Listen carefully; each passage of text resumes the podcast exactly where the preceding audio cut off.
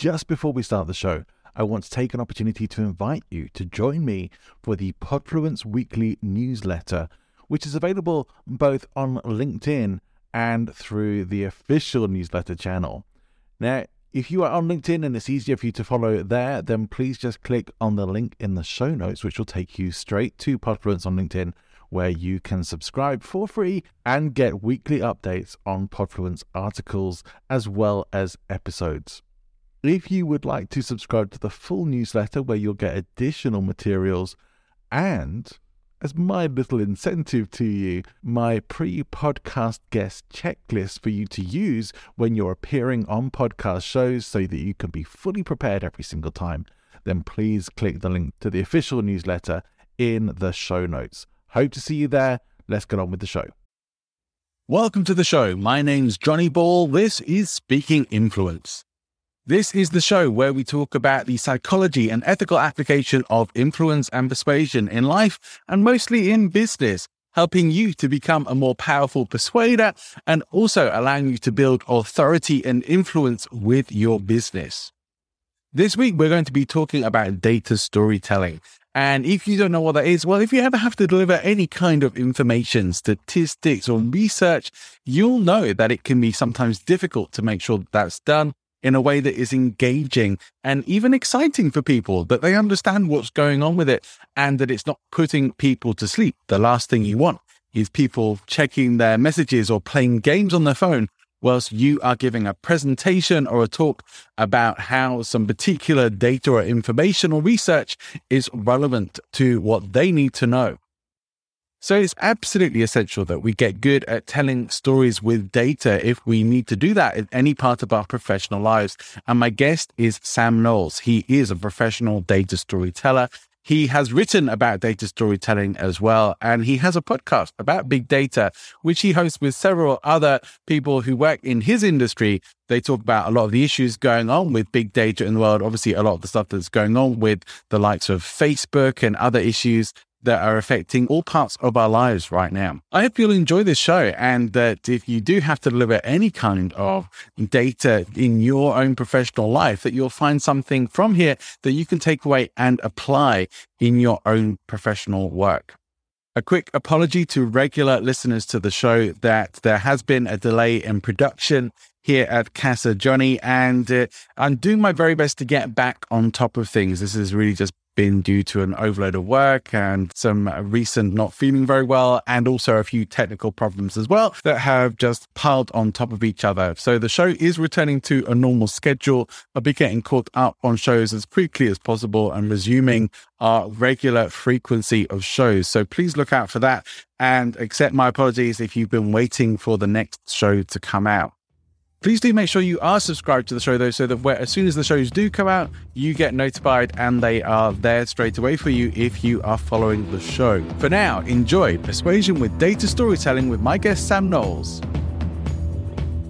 Welcome to Speaking Influence, the show that explores the psychology and application of ethical influence and persuasion in life and business with persuasive presentations and podcasting coach, Johnny Ball. If you're a coach, speaker, or course creator and you would like to have a simple online ecosystem for your business where you can create funnels, build an integrated website, sell and host courses and live programs, build your list with lead magnets, manage your sales, create communities, and so much more in a way that is affordable and fully supported, you will love New Zenler. You can try everything out for free, and if you love it, you can register for monthly or discounted annual billing. Don't pay for multiple services that you have to link up manually. Get an online solution that does everything you need in one place. Find the link in the show notes and try New Zenler as the all in one solution for your business today. Welcome to the show. We are going to be talking about data storytelling today. And if you don't have a clue what that's about, then you definitely need to stick around and listen in. Let me welcome to the show. My guest is going to tell us all about what data storytelling is and uh, maybe a bit more besides. Welcome, Sam Knowles. Thank you very much, Johnny. Love to see you. It's great to have you with me, and I've been looking forward to speaking with you as well. We had a great chat a while back now while we were planning for all of this, and I knew was going to be a good chat to come and speak to you today. Before we get into the stuff we're here to talk about, and let's just get a bit more of an idea about who you are. So, if you could invite anyone to a dinner party, it could be someone from history, someone fictional, it could be someone who's around now. Who would you choose? And why? Professor Sir David Spiegelhalter, who runs the Winton Centre for Communicating Risk at the University of Cambridge. I've met him, I've been involved in a workshop with him. I had great fun with him. He is one of the very few people I think it's fair to say who has had a good pandemic. So Spiegelhalter runs this it's, he's former uh, president of the Royal Statistical Society. He's a public intellectual. He's written a beautiful book called The Art of Statistics, quite technical, but, but beautifully expressed. He has a team of experimental psychologists that work with him and they are expert in communicating risk under uncertainty. He's also been on Wipeout, the the BBC game show. Right. I think he came seventh in Wipeout. He knows his way around South American wine. But most importantly, as a kind of hero data storyteller, he has been very, very public uh, throughout the pandemic and indeed before. He's the guy who set up. There's a, a Radio Four, but it's it's it's a podcast streamable worldwide a program called More or Less, which is all about statistics in the news presented by the FT's under the, the FT's Tim Harford. And I think David has done more than anyone else for um, not uh, simplifying, but bringing to the public attention how to tell stories with data and statistics and how not to bamboozle people. So David would be there. He's good fun, but also we'd probably have a good chat. I'm, I'm, I'm, imagining not too many people would have predicted that answer, but it, it's great. And I, I, have a feeling you thought about it before, Sam. So uh, it was entirely off the cuff. I promise you, it was entirely off the cuff. But I was just looking through his book only yesterday, so perhaps that was why. There you go. Good answer. And, and I appreciate you sharing that with us as well. We're here to talk about data storytelling. Now, let's first of all set scene for what we're actually talking about here, because we've had guests on the show talking about storytelling before, uh, amongst other things, and how important that is in the world of influence and persuasion, a really critical part of that and public speaking besides. What is data storytelling and how did you come to be such a data storyteller?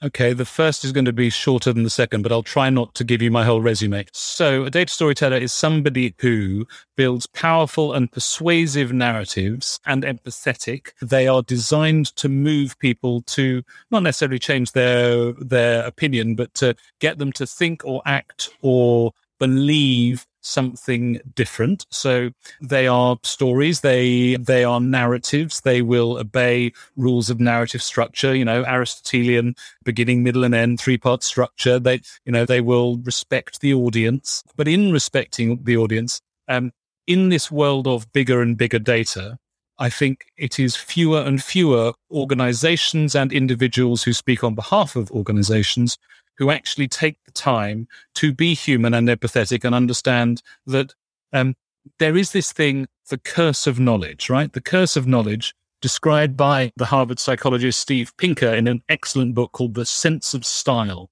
The Thinking Person's Guide to Writing in the 21st Century.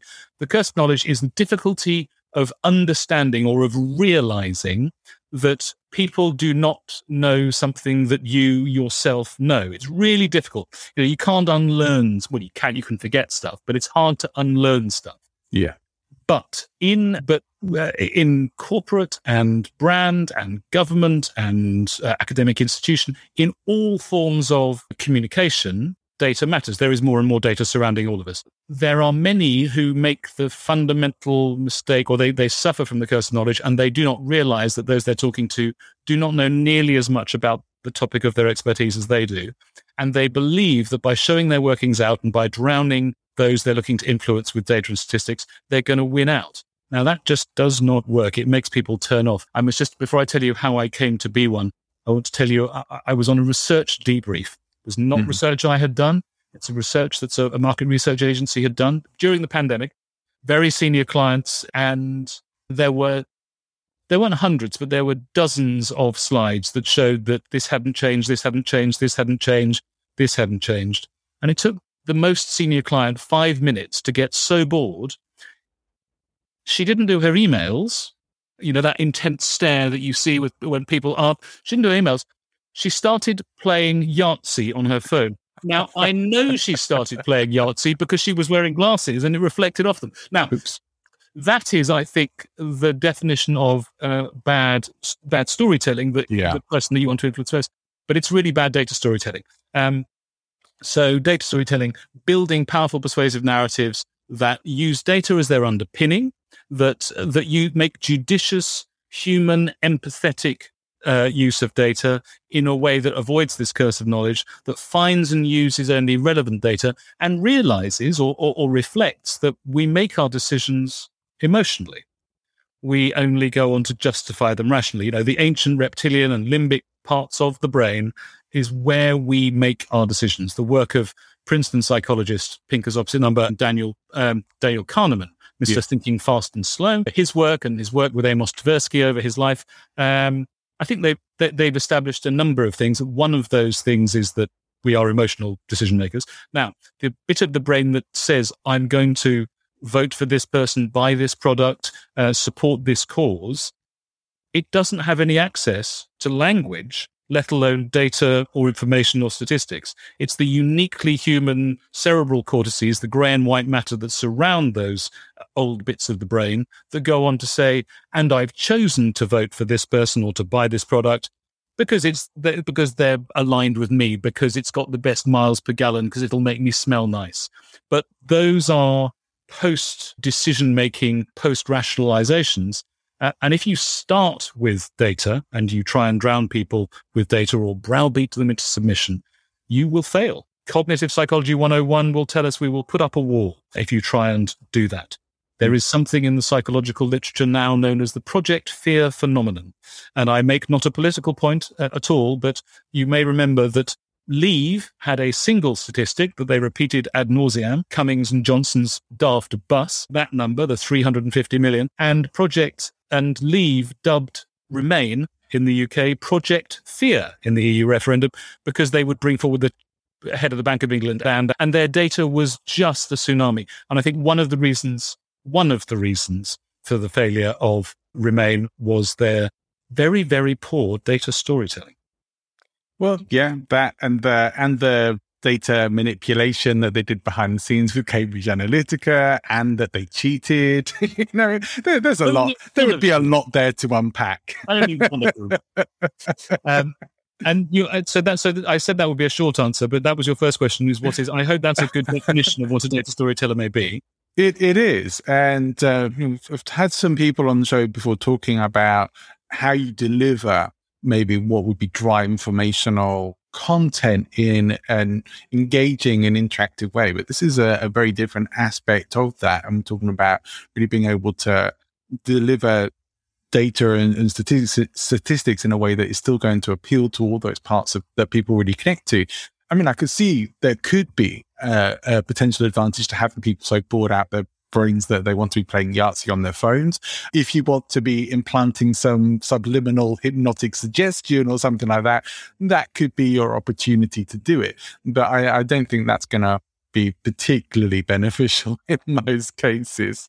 I, I, I mean, I'm completely with you. I mean, I, I mean, I, uh, Dan Pink, the American business writer, um, he wrote a book called "To Sell Is Human."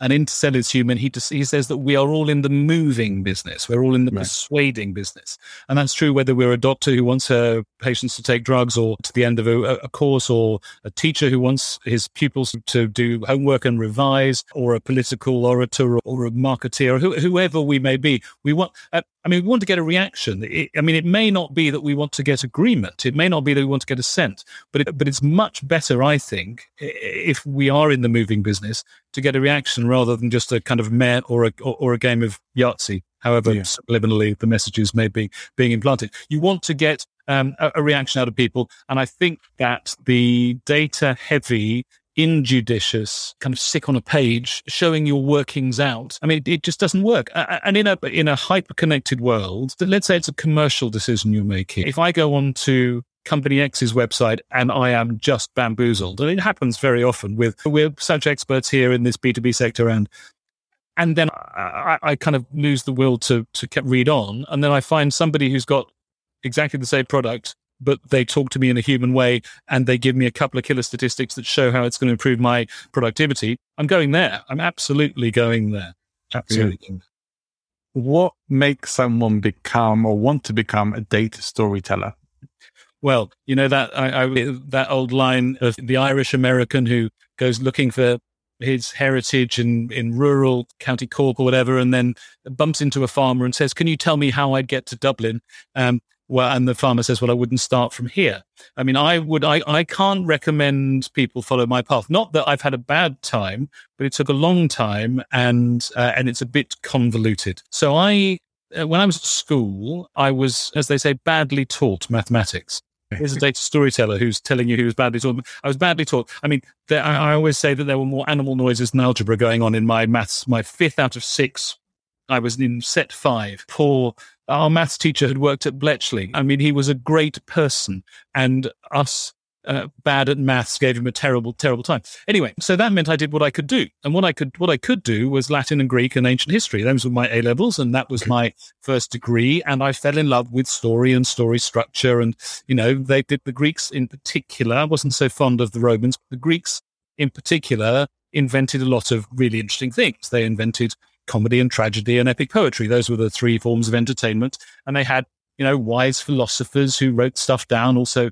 other philosophers like Socrates who wrote nothing down, but people uh, read more of his words than than anybody else, certainly in, in, in direct speech. But and then Aristotle, Aristotle wrote this really thin and and readable, particularly a translation. It's very readable a translation book called The Poetics, where he picked apart what it was. He picked apart. He, he gave us two again, lots of things in it, but two, one about, uh, about story structure. So beginning, middle, and end. He called it thesis, antithesis, synthesis. You know, the three part structure that then Cicero went on to, to popularize. I know, I know you've, you've talked with Cicero fans historically, but he also gave us pathos, logos, and ethos. So emotion, logic, uh, and character of the person who is giving. And those two sets of three are pretty good. And so I went out into the world, became a communicator, worked in agencies, worked in house, did PR, and was enjoying that, was enjoying telling stories for the old health education authority in the UK and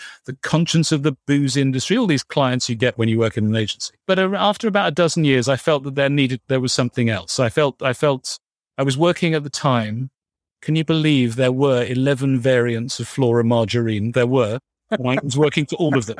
Low fat, wow. buttery, cholesterol lowering. Anyway, uh, and Barbie. That that was my life. You know, they were great, great clients, but uh, you know, managed to irrit- managed to irritate. Actually, this is a uh, this is PR notoriety. Managed to irritate um, Naomi Klein in the second edition of No Logo. She got very cross with us painting painting a street in Manchester pink for Barbie's 40th birthday. Uh, anyway, I thought there had to be more to life than, than, than lard or yellow fat, as we call this in the agency, and Barbie. And so I went to a vocational psychologist, and she said that uh, she did my first ever set of psychometric tests. Never had that happen before. Uh, and she said, Oh, you're really interested in psychology. I think you should retrain as a psychologist of some description. And I'm quite literal. And I thought, yeah, that's a good idea. I like that. And so I found out that I already had this degree in classics. So I could go and do a master's. And there were three great master's courses. So I sat the, uh, I had to teach myself the first year syllabus, sat the exams, got in, resigned, went on a round the world trip for six months, and then strolled in, you know, October 2000. And the first two hours of my new life were a statistics lecture. And on oh, my wow. heart just fell through the floor. I thought, what have you done? You you've given up a you know a six figure salary in a West End agency, and you've moved to the sticks, and you'll never. What have you done? I had a diversion. I was getting married two days later, so I had a diversion. But actually, after about half an hour, after about half an hour, I realised in this two hour statistics lecture that I had. Two, I didn't realize that I suddenly had this new language, but I had two brilliant teachers. One did lots of work all around motorbikes and motorbike accidents and minimizing those. And those were his examples. And the other one used the Radio 1 playlist or commercial radio playlists as well and fictitious creatures that he used in his research to try and scare three and four year olds and find out the truth about phobias. And so the examples yeah. were real world, I mean, or, or pretend world, but they were very associable. And I massively overcompensated because I was so worried that I, well, one fell in love with psychology. I'd always been interested in human motivation and behavior. Yeah. I was getting some professional rigor there. And two, with statistics. And so after I, so I, I mean, I stayed there. I did a master's and then a doctorate in psychology. And my doctoral thesis is 120,000 words, of which 70,000 are statistical analysis. If I say so myself, it's even readable. I don't think many people have read it, but it was all about it was all about alcohol and emotion. But that is another story. And so, but I'd found this new language, so I had English clearly, and Latin and Greek and Sanskrit, and then statistics. Mm. And, as I, and I, and in 2004, five, I was coming back out into the world of consultancy, and data was suddenly starting to be important in PR and marketing, and you know, Facebook had been born, and Twitter was just around the corner, and and, academic and academic papers. I could read academic papers and make sense of the data in there. And so I would be I'd be chucked papers or data, and they said, "Can you can you make sense of that?" And I did. And then I worked in marketing analytics for a bit, and so I I got to carry on using this. And then when I set up my own business nearly, nearly, gosh, 80 years ago now, it was clear that, well, it was clear to me that there wasn't really much of a there wasn't well, there wasn't much of a market. There wasn't much of a supply in people who could make sense of data on behalf of companies and then use that for creative human emotional storytelling. So, as I yeah. say, I wouldn't start from here. Don't go and do three degrees. Um, you don't need to do that. No, let's not do that. But, you know, it's, it's an interesting thing because uh, most people's uh, eyes will have glazed over by the time you've even finished saying data and statistical analysis. So, making those kinds of things interesting or relevant to people, it, you, you already have the, the work cut out there, but you have been doing that. Who are the people you think most need to know about that and how to do it? So that's interesting. So I mentioned Pinker in his book, uh, The Sense of Style. And not only does he talk about what the, this curse of knowledge is, he also goes on to finger the five groups of people who he thinks are the worst uh, perpetrators of this. And so academics, he starts off with academics. He's fair, he's fair enough to have a go at his own people. Mm-hmm. And actually, I was rereading, I'm giving a talk in a couple of weeks about this curse of knowledge, specifically on that. And I was rereading his chapter in that book about the curse of knowledge. And he, and he gives some examples. He quotes some examples from his field. So he's, his area, he's written lots and lots of books about society and anger and all sorts of different things over the years. But his core area of uh, knowledge is sentence structure. He he worked with Chomsky at MIT for many years. He's now at Harvard, mm-hmm. uh, and he but that was his thing about how he's got a, a, book called Words and Rules, which is all about regular and irregular plurals. I mean, you wouldn't think it was possible to make that interesting, but he does. He does. He went on to write books, you know, like called How the Mind Works. You know, it's rather more associable. Anyway, but he quotes some people from his field that he just doesn't understand from from you know people on the same he quotes papers from people that he's presenting alongside a specialist linguistic no idea what the words mean so academics is one government officials is another and when I mentioned Spiegelhalter, who's coming to dinner tomorrow, tomorrow night, I can't wait, uh, and I don't know where we're going to be. It's going to be a fun dinner party. I don't know what we what we'll be serving yet, but uh, yeah. Over the course of the last 18 months, a pandemic world, I think we have realized that what some um, politicians uh, said, and I, again during the the EU referendum in the UK, you know, we've had enough of experts with their acronyms. Well, that very same politician who will remain nameless, giving a government press conference, was only able to talk to his two experts. He had no way of answering the questions because he needed experts. But government officials, the catastrophe, and I've got quite a good blog on it, uh, and Spiegelhalter wrote a very good article on it too. The catastrophe of the I called it the nightmare on Downing Street, the Halloween press conference to justify the second lockdown that wasn't a lockdown in the UK. Mm. The curse of knowledge, data overload that was used in a panicky Saturday attempt to justify. Government officials are often really bad at it. I think some of them have got better during the course of the, the, the pandemic. I mean, I think sometimes I think it depends on, on the cards that they're dealt, but the chief medical officer, chief scientific officer have mostly done a good thing. But government officials are often very bad at it. Uh, uh, the legal profession and the fun, the financial advice and financial advice community are two that um, well Pinker says their entire success is predicated on the curse of knowledge that they don't explain to you what you know they speak to you in Latin if they're lawyers and they talk about they talk about compound interest to people who've who've who were as scared of maths as I was at school, and they just confused them. And they said, "Don't worry, you know, we'll look after it. Three hundred pounds an hour, please." And then scientists are the last. So I think they, they are definitely in the firing line. I would add one more, and I'm not trying to cut my nose to, to spite my face here. I do a lot of work with market research companies. I do a lot of training in the data storytelling area. I, I thought you were going to say podcasters there for a minute. I was getting Never. worried. never, never, never. Well, no, never, never, never. Absolutely, no, no, no, no, definitely not. Not least because I, I, I dabble a bit myself. But no, the the, the uh, market research.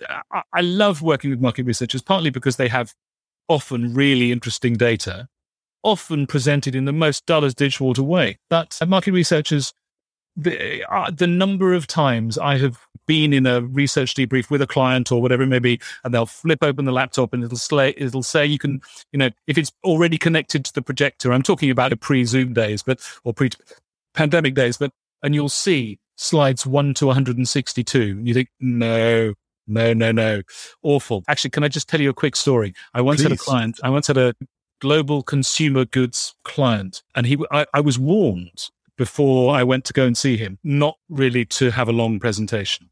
And he was a very harassed, half French, half Italian, who spent all of his time rubbing the back of his head in irritation and breaking pencils and biros throughout the meeting. And I opened my laptop and I had I had some they were mostly picture slides, right? They was even if it was 15 years ago, it was a very human presentation.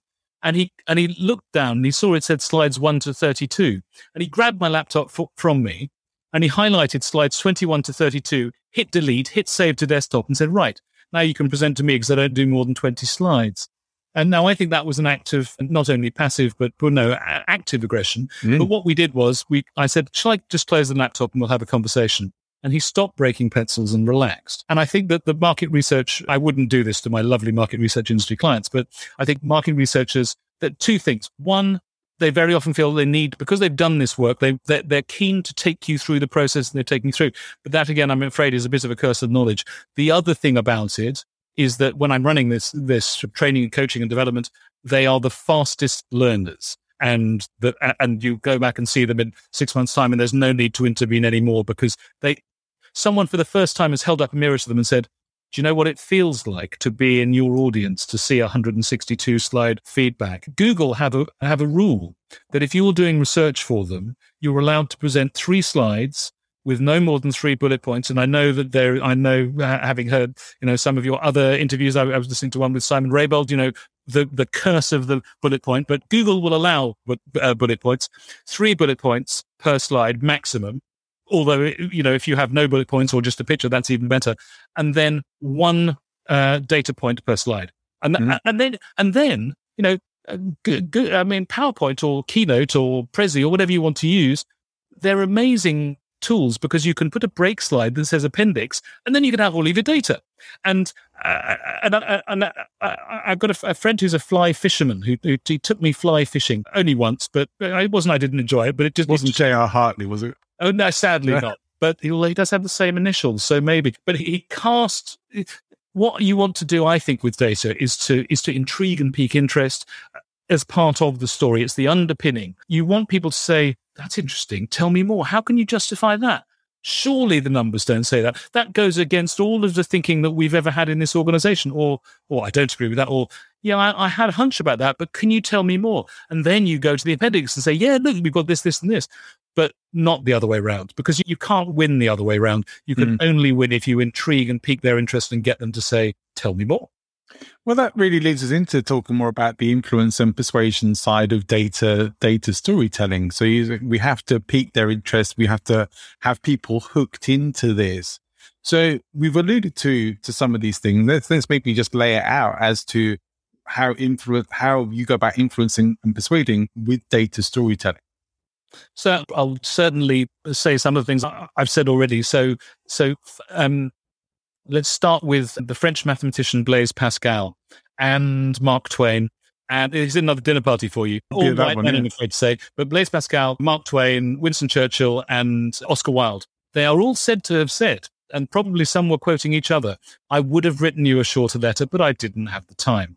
And for me, that is, I mean, you know, the very busyness of business, the particularly business, but not also academia, the busyness of the knowledge economy, right, means that people feel that they don't have the time to to sift the data down to that they want to show it all show show it all to you. So that i mean the first starting point would be to follow what pascal and, and twain and, and the others said and to to force yourself when you're building, when, what's, you, what are you writing? You're writing a one page memo for a minister. You're writing a research debrief. You're writing a PowerPoint presentation to win some new business. You're writing um, uh, a report of uh, the media campaign. Well, it doesn't matter what you're doing. It really, you're writing a lesson plan for, you know, for year 13 psychology. Um, first of all, think about who's going to be in the room. I mean, I'm sure you've had lots and lots of people talking about the vital importance of knowing your audience. Yeah. Um, I mean, one of the things I think that is interesting is is using data to help you understand who your audience is. I don't want to be abstruse about it, but one of my favorite campaigns, and it's a very effective campaign, public health education campaign, has been run by a body called Sport England, called This Girl Can, and it's about empowering girls and girls aged 14 to women aged 70 to take more active part in sport. I remember Won lots that. of awards. Yeah, it's a great campaign. And they re- they realized about eight years ago now that there was a sustained gender exercise gap between boys and men up to 70 and girls and women of the same age.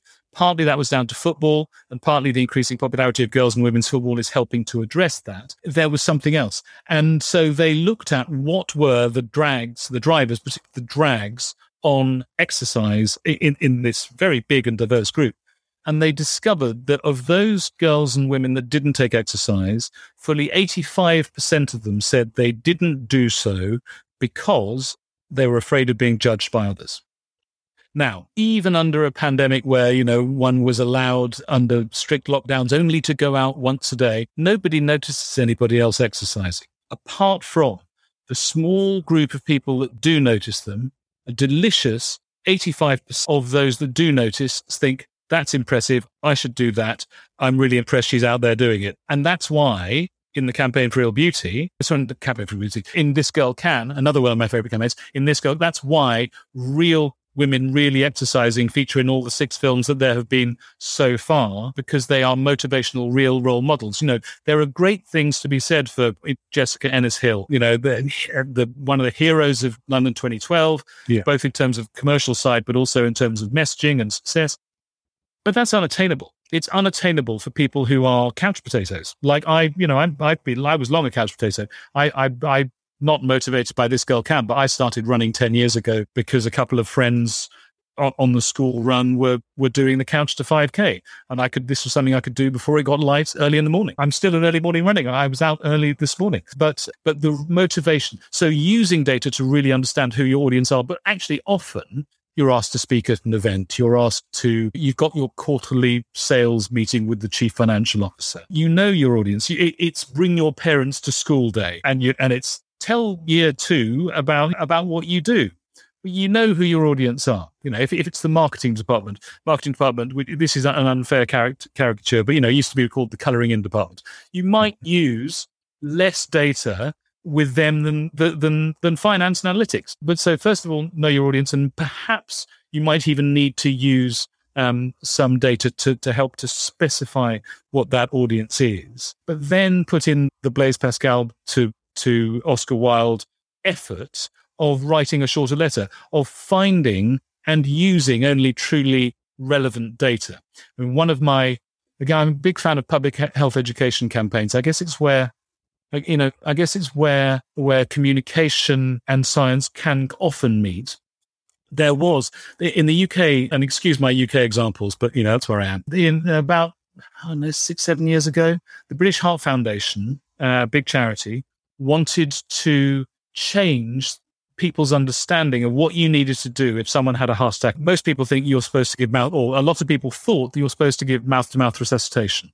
And because that's a very technical skill and people are a bit grossed out by somebody dying in front of them having to kiss them, it almost always fails. I mean, it, it, so they wanted to prevent people doing that. And so what they did was they got Vinnie Jones, the former Wimbledon footballer and B movie actor, Hardman, to demonstrate in a uh, dressed up as a kind of Guy Ritchie East End villain with a couple of hoods to mm-hmm. demonstrate mm-hmm. on someone who just had a heart attack in front of them and another actor to demonstrate the 120 110 to 120 beats per minute that you need to be pushing. And it just so happens that the planners on this campaign realized that that was the beat uh, of Staying Alive by the Bee Gees. So you have Staying Alive, which is a great message, one. But two, you have the ridiculous juxtaposition of Vinnie Jones as a as a East End hard man, a disused bus garage, to a 70s disco classic. So you've got an emotional message there. You've got a, a clash. Works also, well. I mean, his henchmen in the back are kind of they're, they're you know they're, they're, disco dancing in the most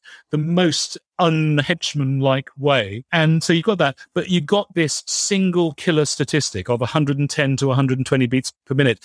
And if you're in a panic situation and someone's had a heart attack you know partly because the song dates from the late 70s but almost everybody knows the Bee Gees staying alive. So you can ha, ha, you can you can you could sing it to yourself. And in terms of lives saved, uh, I don't think it's possible to measure that in terms of public awareness and understanding, because you know situations are complex. But awareness and understanding of that single piece of information, 110 to 100. I mean, in that campaign, they would they did a, one other thing, which was you need to push down about five. Because the UK couldn't decide between metric and imperial they, and so, but they wanted to appeal to a broad audience. They say push down about five or six centimeters. That's about two inches in old money, says Mr. Jones. Better a cracked rib than he kicks the bucket. Well, I mean, that's as a piece of data storytelling, it tells you how fast you need to do it, how far you need to do it, they've really worked hard to find and use relevant data. And in terms of understanding, it went through the roof and it won awards, but it, it won awards because it was an effective piece of communication.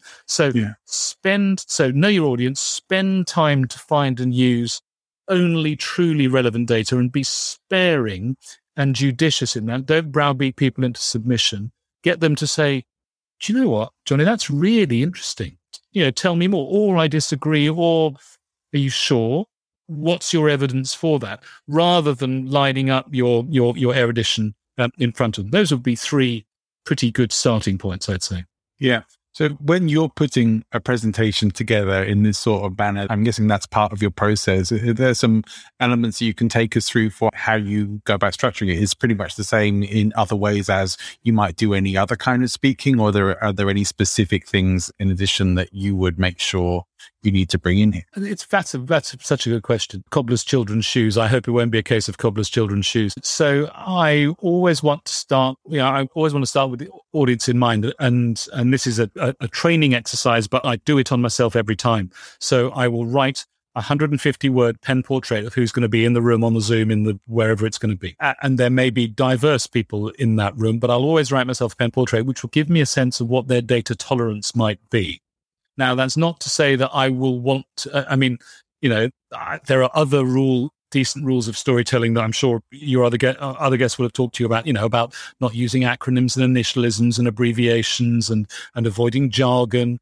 There's a there's a there's a uh, American TED talker uh, or TEDx talker, Kathy Klotz Guest, who coined this fantastic phrase of jargon monoxide poisoning.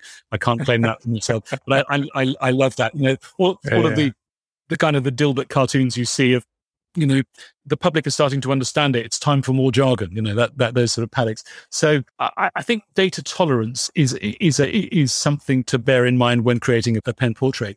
Then i mean i'm quite structuring a presentation. I've done two totally new talk, or I've developed two totally new talks.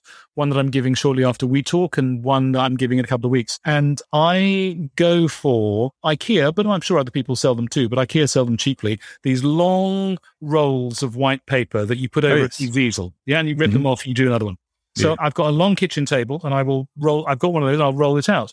And I'm afraid I'm a, a post-it note uh, fan and I different kind of post-it notes mean different things. But I will start entirely well, I'll start entirely analog. I'll start by taking notes and then I might do a, a kind of a rough, you know, I want to cover this, this, and this. And then on my big piece of, of paper, which, you know, can go, I mean, our tables can extend up to 20 feet long. So it can be a long story if you want it to be, but I will map out the sections and I'll want there to be, you know, Aristotle and so you could take classics out of the man, but you can't take the man out of classics or whatever. It, maybe it's the other way around. I want it to be. I want it to be friends, Roman countrymen. I want it to. I want it. I want to tell them what I'm going to tell them. I want to tell it to them. I want to tell them that I've told it to them. And then I will. But pink post-its, vibrant pink post-its, for me signify data points. And in the broad brush. Let's say there are going to be three sections, and there might be three sections within each section. I, I, I don't know. I don't know how complex. I'm going to ration myself, and if I see more than one data point in each uh, key section, I'm going to have to make a choice. I'll force myself to make a choice. I mean, I've got rhetorical devices that, if particularly if it's an inter- interactive session, that I can get people. You know, I, I don't mean in a sort of Derren Brown mind control way. I'm not that skilled, but but you know there are rhetorical devices that, that one can use to get people to to ask you to explain more or to give you a bit more data. But I will I'll map it out in that way. And actually, the PowerPointing process is mostly spent looking for royalty free images rather than. I, I would never write. I'd never start writing something using the artificial construct, the, the, the, linear thinking of I'm a Mac man, but I, I use PowerPoint because all of almost all my clients are PC people. And fortunately, these days it's pretty one for one. Uh, yeah. I never put the time in for Keynote, or I think it's rather more elegant. It's got rather more elegant elements to it. But the by far the majority will be thinking about, you know, what's the golden thread? What are what is the thesis and the antithesis, and how do we bring them together? And then what role?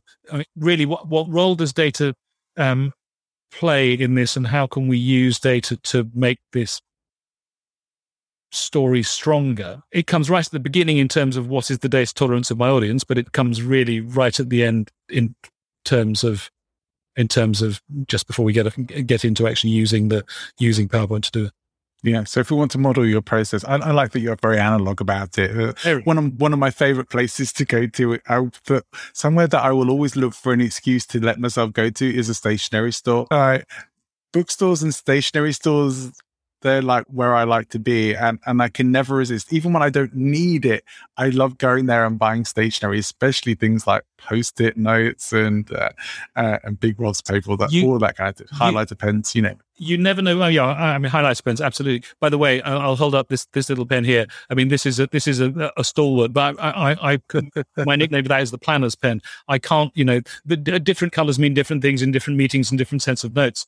But I love rather than picking up another pen, I love the, the ability to to say, right, this is going to mean data, and this is going to mean structure, and this is going to mean quotes or whatever, or this is going to mean where we need to have something more visual. And I'm deeply, deeply analog about it. But I mean, almost all of the, almost every, you know, almost every slide doesn't have the words that come out of the mouth uh, the data points may well be there, but the data points. I mean, oh, I mean, one. It's not. A, it's a minor hint and tip, but my my. I'm a big fan of having numbers very big. You know, if if yeah. your killer statistic is 110 to 120 beats per minute, I would just have that almost as the only thing on the slide. If that's what you wanted, you know, I've done that. I mean, what I'll usually do is show that ad, but but if I if I've not got time, you know, just or, or technology, just to have those words. I mean, no, I know very often one doesn't need to have any kind of visual aid at all. It, it can help with structure. I mean, it can well be that it's something that you play to yourself on, on, a separate laptop just so that you know where you are. But I think it's, yeah, very, very, very analog. Lots of post its, lots of post I'm a fan of that methodology myself. I like to start off analog and then transfer to digital afterwards for storage, for backup. And because, uh, you know, if you lose your analog stuff, it's, uh, it's too painful to not have it backed up in some way, shape, or form. Now, I know that I have come across lots of books about storytelling. I've read lots of books about storytelling. I still do love reading. Probably not so many about data storytelling, but you have written a book, Narrative by Numbers. What is the key reason that people are going to read that book and what will they take away from it? Well, it won't be the jokes, although I mean there are some, and it won't be the anecdotes about uh, odd members of my family that sit in the footnotes, although there are plenty of those too. Um, I, I, mean, so I think that uh, you say, as you say, there are lots of books about storytelling, and quite a lot of those, and the training and the coaching around them say we've had enough of data. Data's taken over. Data's data's really got in the way. And what we need to do is to get back to, you know, things that I feel passionate about too. We need to get back to Aristotle. And I say, yeah, but you can also, you can introduce, you know, if, if you join these two things together, you're going to be more powerful if you do it in the right way using the type of prescriptions I've set out. But a lot of them will have no truck with data. There are lots and lots of brilliant books and courses and MOOCs and all sorts of things about data visualization. And most courses uh, and books about data storytelling are about deleting chart junk. That's what they're, they're you know they're about. They're they're about using. I mean, the, I think the one of the I no, I think he's the best. Data visualizer is a guy called David McCandless, who's written a book called Information is Beautiful a number of years ago. The stuff that he has done about relative and absolute risk around COVID, his COVID dashboard, if there's room for it in your show notes, I'll send you a link. It's stunning. It's, but it, it is a it, data visualization is something different. You know, Florence Nightingale was a brilliant data visualizer. She convinced Queen Victoria with a, a, famous chart. She demonstrated what was happening with infection in in field hospitals that changed hospital history, not just British military history. There's that amazing piece of data visualization from the 19th century by a guy called Dr. John Snow, all about the spread of cholera from a hand pump in Broadwick Street in Soho, who was dying, who lived near or far away from this. And yes. this is in a pre-microscopic or a pre-understanding of, of microbial dates. But most books and courses and, and, and stuff around data storytelling are about data visualization. Data visualization is a great, great skill and doing it brilliant, but it comes after the story. Yeah. And so I think people should read it. One, because it's because it's it's kind of fun and breezy but but no two no much more importantly because it it shows you how you know the worlds of analytics and storytelling are nice you know there i think there are two reasons for that one is well two problems one is a problem with with education that makes most people in most western cultures in particular specialize to be artists or scientists and not to blend the two that's not always the case but but often it is um, and then there's a problem with psychology. And I mean, I think there's a gross um, oversimplification and mi- misrepresentation of cognitive function that believes that there is a left brain and a right brain.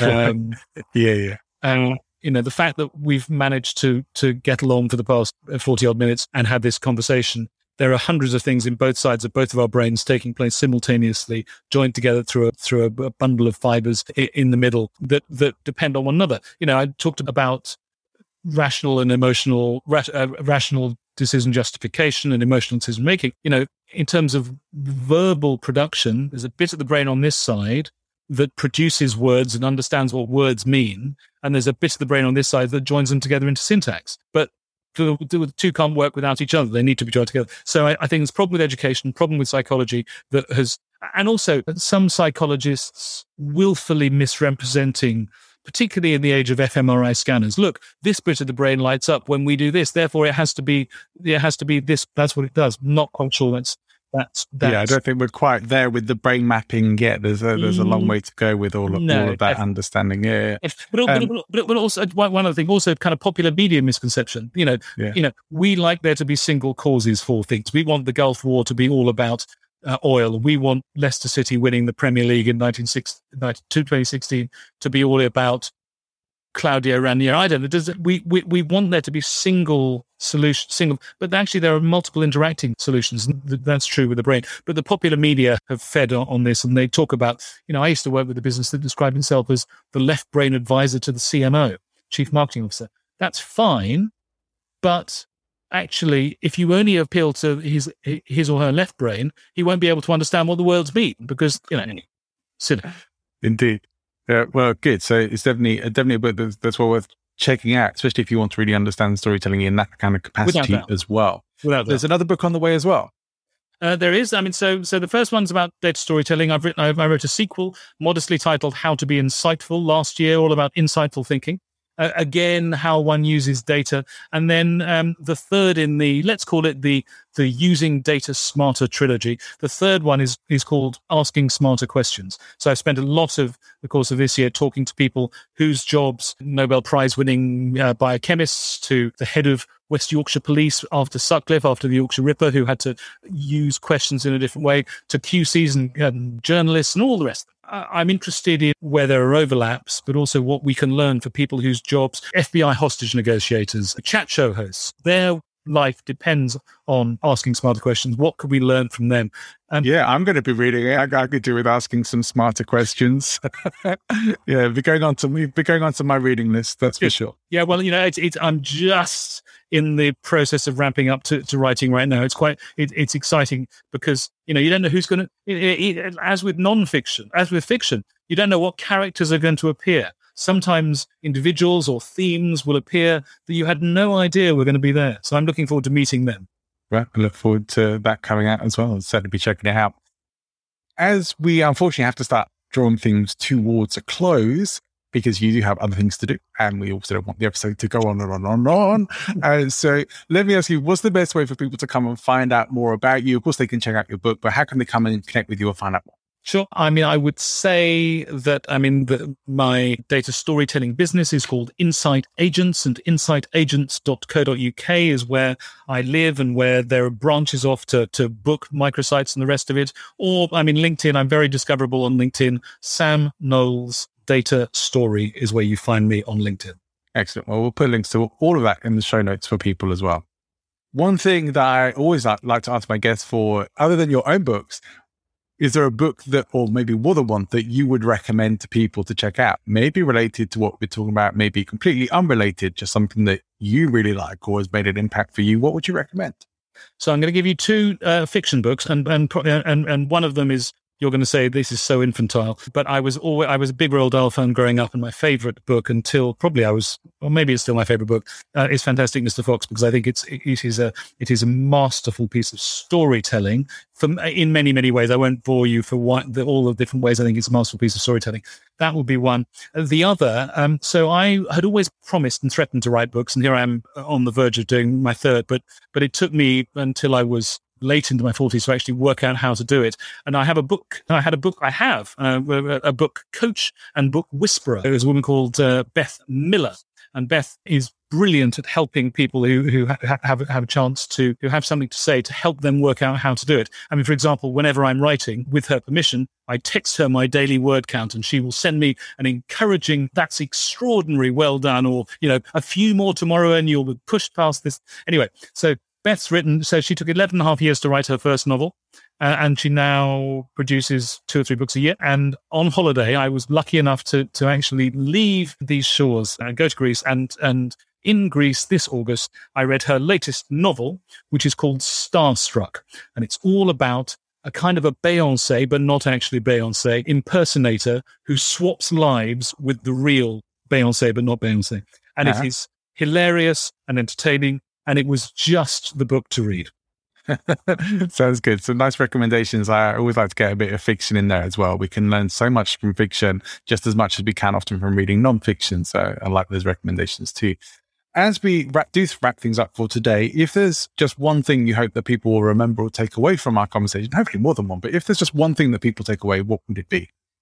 It would be that it's an old story um, telling um, not trick, but but but it's an. It, I mean, I've mentioned it two or three times. The one thing I I would say is before you think about before you even before you certainly before you fire up PowerPoint. Clearly, you know, if you and I ruled the world, Johnny, it would be analog first. But before you uh-huh. even think about what you're going to say and in what form or structure you're going to say it. Do this exercise of writing a pen portrait of the people that you're looking to persuade. And it might be in a political campaign or it might be in uh, with a book or a blog or a presentation. Doesn't matter. Just write 150 words about what they're like and then assess what you believe their genuine data tolerance is going to be. It's a good way to approach it. Sam Knowles, it's been a real pleasure speaking to you today. Thank you so much for coming and being my guest and sharing your insights, wisdom, stories, and humor with us. We've really appreciated it. Thank you so much. It's my great pleasure. Thanks for having me. Well, thanks for tuning in. I hope you've enjoyed the show and you got some value from that and maybe a few clues about how to be telling story with datas and some good, interesting stories from Sam there as well. It's been a great, fun show. Next episode, you're going to get to hear my conversation with Pam Warren. Now, this is something I have already broadcast live. The episode with Pam, Pam is somebody who has been very influential and a lot of people in the UK will have heard about it, will have come across Pam before, especially if you're around about my age. She was involved in a very major train crash in the UK some years back, and she became a spokesperson for rail safety. She's going to tell us about how she went about creating and building influence to change things, to improve things, to make things safer for other people, and to have an impact on the government and on industry to change things for the better. A very powerful story of influence and persuasion, and a very powerful personal story as well from an incredible guest. So don't miss my chat with Pam Warren next week. Do check out other episodes of the show. Please do support us by sharing out the show with your friends and your network. And most of all, if you found something that you can put into action from this week's episode, please do that. Let us know what you did. Tell us what you think of the show so we can keep improving it and making it better for you. And in the meantime, go and make great things happen. I'll see you next week.